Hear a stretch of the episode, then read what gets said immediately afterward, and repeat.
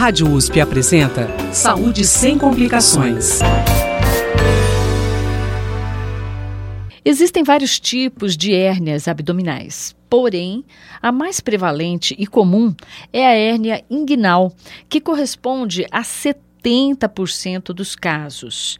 E esse é o tema do Saúde Sem Complicações de hoje. Nosso convidado é o doutor Daniel Martoni, cirurgião geral e do aparelho digestivo e endoscopista da Fundação de Apoio ao Ensino, Pesquisa e Assistência do Hospital das Clínicas da Faculdade de Medicina de Ribeirão Preto, da USP, professor também da Faculdade de Medicina Estácio, em Ribeirão Preto. Boa tarde, professor Daniel. Boa Doutor tarde, Daniel. Mel. Seja bem-vindo. Muito obrigado pelo convite. Professor, o que é uma hérnia? Mel, a hérnia é quando alguma estrutura passa por alguma região que não era para estar tá passando, basicamente. No caso das hérnias inguinais, é quando o intestino ou a gordura de dentro da barriga passa por um buraquinho na musculatura, na região da virilha, que a gente chama de região inguinal. Então ultrapassa a musculatura. Isso, é como se fosse uma pequena falha, um pequeno buraquinho na musculatura e por ali o intestino passa. E qualquer pessoa pode ter hérnia? Qualquer pessoa pode ter hérnia, né? Existem alguns fatores que predispõem à hérnia, né? Quanto maior a idade, maior a fraqueza da musculatura pessoas que trabalham com alguma atividade física muito extenuante, que forçam demais a musculatura, pessoas que usam medicações imunossupressoras, que enfraquecem ali a musculatura e dificultam a cicatrização. E são extremamente comuns em quem já fez algum procedimento cirúrgico, inclusive, que a gente chama de hérnias incisionais. São aquelas hérnias recorrentes? Isso, são as hérnias que vêm em cima de alguma cirurgia que já foi feita. Porque justamente, eh, não necessariamente uma, uma cirurgia de hérnia já feita. Qualquer cirurgia, meu. Qualquer cirurgia. Qualquer cirurgia, é, quando é feita com corte, né? Isso tem diminuído muito com a laparoscopia, né? Que a gente faz, que a pessoa chama de cirurgia laser, né? Que são cortes menores, né? Uma cirurgia um pouquinho menos agressiva para a musculatura. Mas nas cirurgias convencionais, onde é feito o corte, pode ser tanto ali na virilha quanto no abdômen como um todo, o corte enfraquece a musculatura e predispõe a fazer essa falha. E por ali acontece a hernia. Só tão somente pela, pelo enfraquecimento da musculatura? Isso, qualquer procedimento feito na musculatura já enfraquece ela, né? E quando eu perguntei se qualquer pessoa pode ter hérnia, inclusive crianças? crianças? Sim, sim, tem crianças que nascem com alguns defeitinhos da parede ali da, do abdômen, da região inguinal, mas em criança, geralmente essas falhas, elas, até os dois anos de idade, elas se resolvem com uma certa frequência, né? Então, dificilmente a gente precisa operar uma criança que tenha uma hernia inguinal ou tenha uma hernia no umbigo. Geralmente essas hernias, elas se resolvem até os dois anos. Se passar de dois anos, aí dependendo, precisa ser feita alguma correção. A hérnia no umbigo da criança é, é uma hérnia por quê? Porque o umbigo não foi bem cuidado? Não, geralmente não? na criança a hérnia umbilical acontece por causa do cordão umbilical, né? Ah, nós todos, como estamos no uhum. útero, né, nós somos ligados à mãe pelo esse cordão umbilical. E isso é fe se fecha naturalmente, mas em algumas crianças é, permanece um pequeno orifício ali. E a criança, ela pode nascer é, é com a hérnia é, inguinal? Sim, sim. Ela pode nascer com a hérnia inguinal, ela pode adquirir conforme ela vai crescendo, né? E essas que nascem, elas podem ter a situação revertida? Sim, sim. Geralmente nós temos uma conduta mais expectante, né? Nós não ah, operamos uma criança com menos de dois anos, a não sei que ela tenha alguma complicação ali inerente à hernia, né? Em geral, nós esperamos até os dois anos. Com dois anos, geralmente se resolve naturalmente, o organismo dá conta. Agora, se passar de dois anos e a criança ainda persistir com a hernia, aí talvez seja necessária uma correção cirúrgica mesmo. Certo. E a hernia inguinal, ela é mais comum em homens ou mulheres? É mais prevalente em homens. Por né? quê? Por causa basicamente do esforço físico que o homem faz, né? A mulher ainda na nossa sociedade ela tem uma função que é exige um trabalho braçal menos intenso do que o homem, e o homem tem um grande diferencial que é a região da bolsa escrotal do testículo, né? Na virilha passam os elementos que vão lá para a bolsa escrotal. Então, existe um caminho natural ali na virilha, na, na, região inguinal do homem, que pode acontecer uma pequena falha nessa região. E aí acontece a hernia.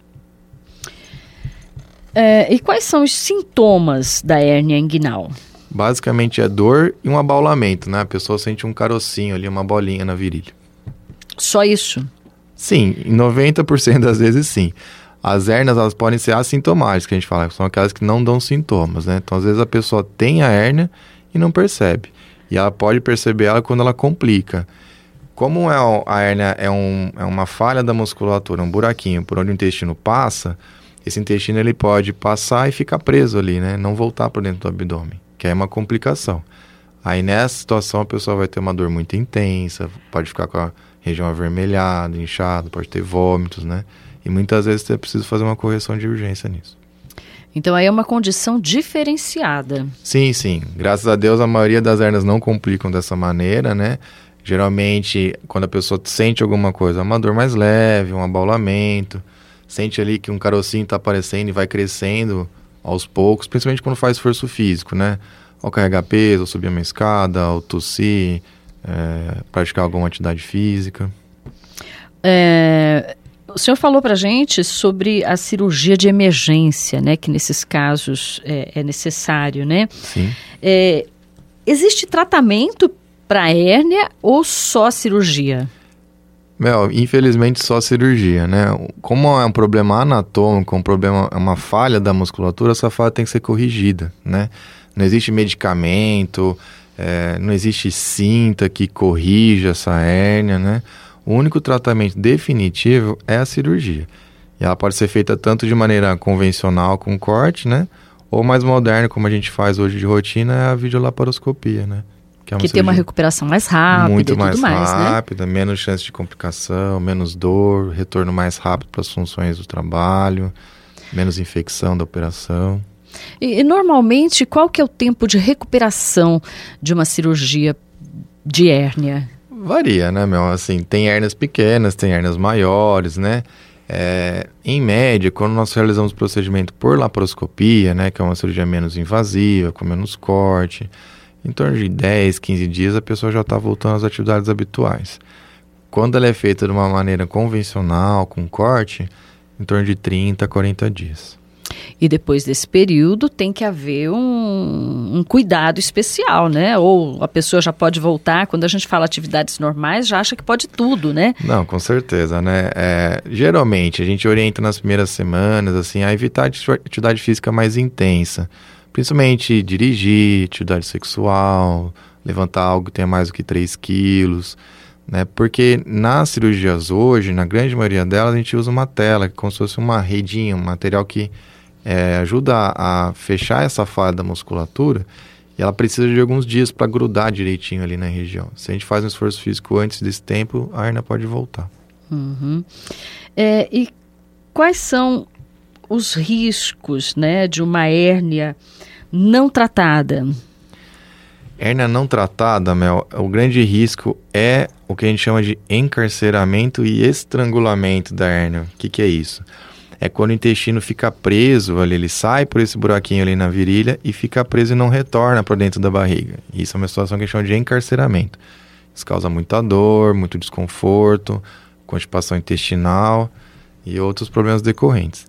Agora, quando ele fica preso e, por exemplo, pode torcer e cortar a circulação ali, o sangue ali na, no intestino, o intestino ele começa a sofrer o que a gente chama de isquemia, que ele começa a necrosar, e aí é uma situação de emergência.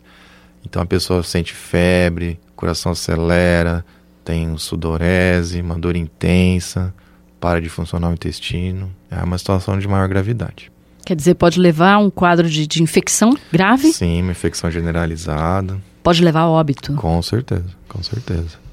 E é por... é fácil? Desculpa, pode continuar. Não, por isso que nós indicamos, geralmente, sempre que a pessoa tem uma, uma hérnia na virilha ou no abdômen, se ela tem condição de realizar a cirurgia, que é o procedimento para corrigir isso, com certeza a gente indica, para evitar justamente as complicações que podem acontecer, né? Que não são infrequentes e muitas vezes pode ser uma complicação mais grave, né? E é fácil identificar uma hérnia? Qualquer pessoa identifica? Ah, geralmente a própria pessoa já sente que tem uma coisa errada, né? Um desconforto, né? Um abaulamento ali na região. Mas qualquer profissional da saúde está habilitado a identificar. Não é um procedimento, um diagnóstico que é feito por especialista necessariamente. Então, um clínico geral, um, um ginecologista obstetra, um pediatra, qualquer profissional da saúde, até não médicos, são capazes de fazer o diagnóstico sim. E esse é um procedimento de rotina oferecido pelo SUS, por exemplo? Sim, sim. É, faz parte do exame físico de qualquer profissional de saúde. Tá certo.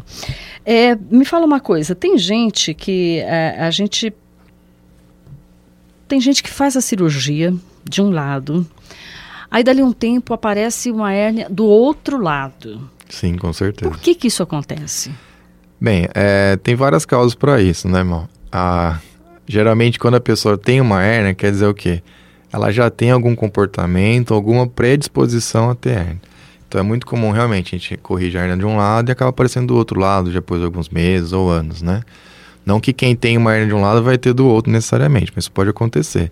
Principalmente por causa do padrão de trabalho, de, de atividade física. Tem algumas pessoas que usam algumas medicações, como eu comentei antes, que podem enfraquecer a musculatura, como corticoides é, e outros anti-inflamatórios, né?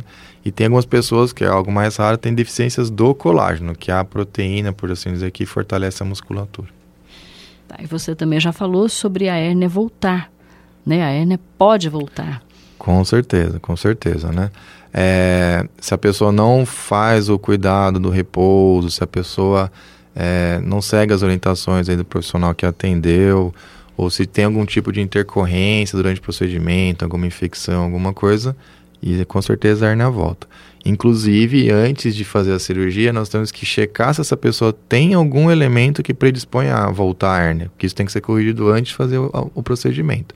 Por exemplo, se a pessoa ela tosse muito, tem que resolver a tosse para ela não poder tossir muito no pós-operatório e voltar a hérnia se ela é muito constipada, se tem o intestino muito preso, isso força muito ali a, a região do abdômen, aumenta a pressão na virilha e pode favorecer a recidiva da hérnia, que é quando a hérnia volta, né?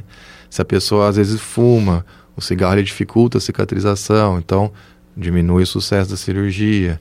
E no caso dos homens, se o homem tem alguma dificuldade para urinar, se ele faz muito esforço para urinar, que é muito comum com a idade, né? Os problemas da próstata aparecem e aí o homem tem que fazer muita força para esvaziar a bexiga. E esse excesso de força também força ali a região inguinal e pode favorecer a hernia a voltar. Então tá tudo relacionado à força, né? Tudo que aumenta a pressão dentro do abdômen, basicamente, né? Esforço físico, constipação, tosse, o prostatismo, que é essa dificuldade para urinar, né? Que são as causas mais comuns de recidiva. E a gente falou aqui então do, de, de uma volta, né, de, é, da hérnia voltar, né, mas na verdade qualquer cirurgia então do abdômen, feita no abdômen, né? Se a pessoa tossir, se a pessoa é, fizer qualquer esforço físico, é, dirigir, né? As pessoas não levam a sério, não levam a sério não, o não, ato é, de dirigir. Ato, a, ainda hoje, né, com os carros mais modernos, né, com direção hidráulica, elétrica, né, o pessoal acha que não faz esforço ao dirigir, mas o ato de dirigir em si é, demanda um esforço da musculatura que a gente nem percebe muitas vezes. Esse esforço para quem é operado já é de, demais no comecinho, então tem que evitar mesmo, né? E toda a cirurgia, ela predispõe a terna, infelizmente, né? Hoje, como a maioria dos procedimentos cirúrgicos aí estão sendo feitos por vias menos invasivas, como comentei, que é a laparoscopia, robótica, né? Isso tudo tem diminuído a incidência das hérnias. Mas qualquer procedimento abdominal, qualquer cirurgia pode predispor sim. A laparoscopia, ela também é oferecida pelo SUS? Sim, com certeza. Hoje, por exemplo, no Hospital das Clínicas, grande parte, 90%, o uso de dizer, já é feito por laparoscopia, na parte da gastrocirurgia onde eu atuo. São feitas por laparoscopia. Sim, cirurgias oncológicas, cirurgias bariátricas, própria correção da hérnia, como eu comentei, a gente faz muita laparoscopia, né? Isso com certeza tem diminuído a incidência dessas hérnias incisionais que a gente chama. Tá certo. E há formas de prevenção da hérnia inguinal? A prevenção da hernia inguinal é basicamente é, é o cuidado com a musculatura, né? É, as pessoas têm a, a, falsa ideia às vezes de que é, fazer atividade física pode predispor a ter uma hernia, mas é o contrário, né? A gente tem que ter uma atividade física regular para fortalecer a musculatura, né? Não pode ser demasiado, mas se a gente tem uma atividade física regular, é, controlada por um profissional adequado, que fortalece a nossa musculatura, a chance de a gente ter uma hernia é muito menor. Agora, aquelas pessoas que são mais sedentárias, estão mais acima do peso, né? Isso deixa a musculatura muito fraca, mais flácida, e aí qualquer coisa é, pode acontecer de gerar uma hernia ali. Qualquer atividade física proporciona esse, é, esse fortalecimento da musculatura abdominal? A atividade física, é, a princípio, a atividade física tem que ser aeróbica para melhorar a condição cardiopulmonar, mas o fortalecimento da musculatura ali do abdômen, da região inguinal, são as atividades feitas com o tronco mesmo, né? Abdominal, caminhada, bicicleta, é, atividades sem muita complexidade, não. É, alguma dica para que as pessoas é, fiquem atentas a esse problema? Com certeza, assim, é, a dica para quem vai fazer alguma cirurgia, por exemplo, no abdômen e tem medo de ter uma hérnia, tudo é sempre conversar com o profissional que vai realizar o procedimento. Existem algumas cintas que a gente pode usar no pós-operatório para ajudar a dar uma segurança maior quando a pessoa vai se movimentar, para não forçar tanta musculatura. Se tiver tossindo, procurar o, o seu médico para tratar essa tosse antes do procedimento. Se tiver problema do intestino preso, tentar consertar isso. E a prevenção sempre é ter uma vida mais saudável, uma atividade física regular, como eu comentei, né? Que a gente nunca sabe o que pode acontecer no futuro, mas se um dia você precisar ser submetido a algum procedimento cirúrgico, se você tiver com a musculatura ok, a chance de ter hernia é menor, com certeza. Tá, então as pessoas elas podem é, encarar a hérnia como uma cirurgia, por exemplo, se, se necessário, uma cirurgia de rotina. É, não existe cirurgia de rotina, né, Mel? Mas é, é uma cirurgia extremamente comum no nosso dia a dia, né? É, é uma cirurgia que ela é muito até banalizada, né? Que não é uma cirurgia geralmente de alta complexidade, na sua maioria das vezes, mas se não bem tratada e não bem cuidada, ela pode complicar. E aí, inclusive, gera um grande transtorno para o sistema de saúde nosso, né? Ok. Hoje no Saúde Sem Complicações falamos sobre hérnia inguinal. Eu conversei com o doutor Daniel Martoni, cirurgião geral e do aparelho digestivo e endoscopista da Fundação de Apoio ao Ensino, Pesquisa e Assistência do Hospital das Clínicas da Faculdade de Medicina de Ribeirão Preto, da USP. Daniel Martoni é também professor da Faculdade de Medicina Estácio, em Ribeirão Preto. O Saúde Sem Complicações vai ao ar toda terça-feira, a uma hora da tarde, com reapresentação aos domingos, às 5 horas da tarde. Se você tem dúvidas, se você tem sugestões de temas, você pode escrever para a gente no imprensa.rp.usp.br. Muito obrigada por sua audiência. Até a próxima terça-feira com um novo tema. Saúde sem complicações. Produção e apresentação Rosemel Vieira. Trabalhos técnicos Mariovaldo Avelino e Luiz Fontana. Direção Rosimeire Talamone. Apoio IEARP.